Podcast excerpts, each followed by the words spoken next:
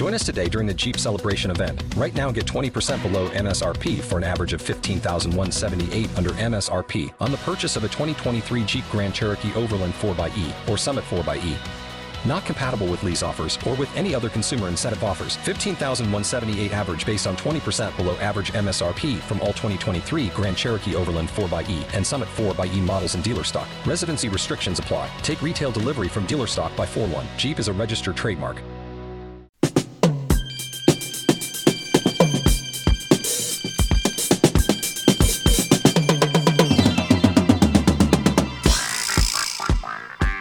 Greetings, human fools. We're continuing our February long celebration of the first appearances of black superheroes in the Bronze and Silver Age. Today, we are going to be taking a look at Vixen.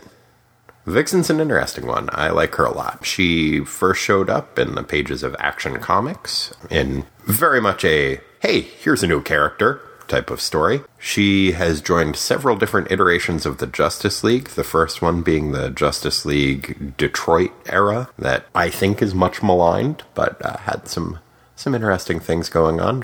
She was in the Suicide Squad for a while and had a relationship with Bronze Tiger during that era. She's been in some of the more current versions of the Justice League as well and has had some fairly prominent storylines with those and has had a couple of her own miniseries. A lot of people probably know her best from she appeared in many episodes of the Justice League Unlimited cartoon, which is rad. She plays part of a love triangle between the Green Lantern and Hawkgirl, and she ends up she ends up being the, the love interest of Green Lantern. And is a really neat character. She has animal based powers, fairly similar to Animal Man's. I, I don't know if you're familiar with him, but basically she can mimic the powers of many different animals through this magical amulet that she wears around her chest. She's also a high fashion supermodel, which is kind of fun and a businesswoman, I believe.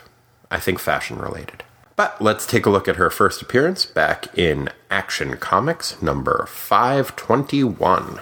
Action Comics number 521, July 1981. Written by Gerry Conway, illustrated by Curt Swan. First appearance of Vixen in a story entitled The Deadly Rampage of the Lady Fox. That's a bit of an exaggeration.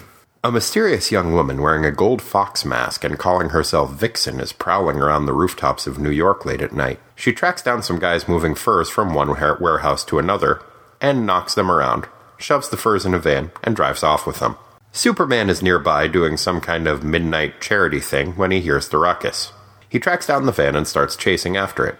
Vixen locks the steering wheel in place, sending the van into the Hudson River, and jumps out of the van to attack Superman, delaying him long enough to make sure that the furs are ruined. Superman is surprised at how strong she is, noticing that he feels as though he were hit by a bull elephant. Superman retrieves the trashed furs from the river and returns them to their owner, a real piece of shit named Mordecai Mule. Superman is about to give a description of Vixen to the police when the officer in charge takes him aside and points out that Mordecai Mule is a real asshole, and while they can't prove anything, they're pretty sure he's smuggling endangered animal furs. He hints that Superman should probably lie and say he didn't see anything. Superman agrees. The next day at work, Clark Kent, who I think is really Superman, and Lana Lang are assigned to go to India to cover a story about animal poaching and fur smuggling. What a coincidence! They learn that they will be traveling with high priced fashion model Mari McCabe, who will be traveling incognito due to undue attention, and also because she is totally Vixen. When they get to India, they note that New Delhi is pretty fucked up, but also kinda cool. Mordecai Mule is in India too. When he sees Lana Lang snooping around, he decides he should probably kill her. Mule follows Lana, Vixen follows Mule, and Superman follows Vixen. Superman picks up Vixen to question her, she tells him that Mule is an asshole poacher smuggler, duh, and that she has magic animal powers. Meanwhile, Mule is starting an elephant stampede in hopes of killing that snooping Lana Lang. Soups and Vixen team up to build a makeshift animal cage and beat up Mule and the poachers. Vixen sneaks off, but Superman gets the feeling they haven't seen the last of her. Then there's a backup feature where Aquaman and the Atom fight some kind of a shrinking, then growing jellyfish monster thing. Don't worry, they're fine. Turns out the jellyfish monster was just scared of Aquaman's telepathy. I would be too. And that's the issue. It was weird. It was very straightforward and, and kind of a formulaic, here's how we are introducing this character type of story. which makes sense, but it's written by Gerry Conway, and, and he usually throws in at least a couple of different twists on that. But it's not a bad story. It feels very formulaic, but it's not bad.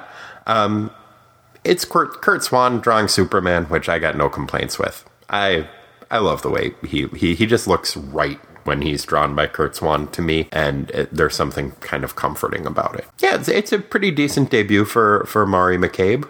Like I said, she's an interesting character. I, I first got to know her a little bit in the pages of uh, when she early has an early team up with Animal Man, um, the early Grant Morrison run on Animal Man, and they've done pretty okay with her in the DC uh, universe. I feel like the best part of the issue probably was Gerry Conway waxing poetic about New Delhi and talking about how messed up it is, but then there's still odd pieces of beauty within it. Eh, I, I thought that was nice. For iconic dialogue of Vixens, she actually doesn't have a ton of dialogue. More, it, it's more done in terms of exposition of people talking to her or about her and describing who she is. But she does have a nice moment when she confronts Mordecai Mule and says, You can't get away this time, Mule. The innocent beasts your men have slain demand revenge. Which is pretty badass.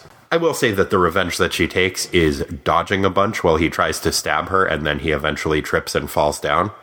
It's not really probably the revenge that the slain beasts are crying out for, but then she ties him up and he goes to jail, so, you know, that's good. And there you have the debut of Vixen. We're going to keep going with these, and I'll see you again tomorrow.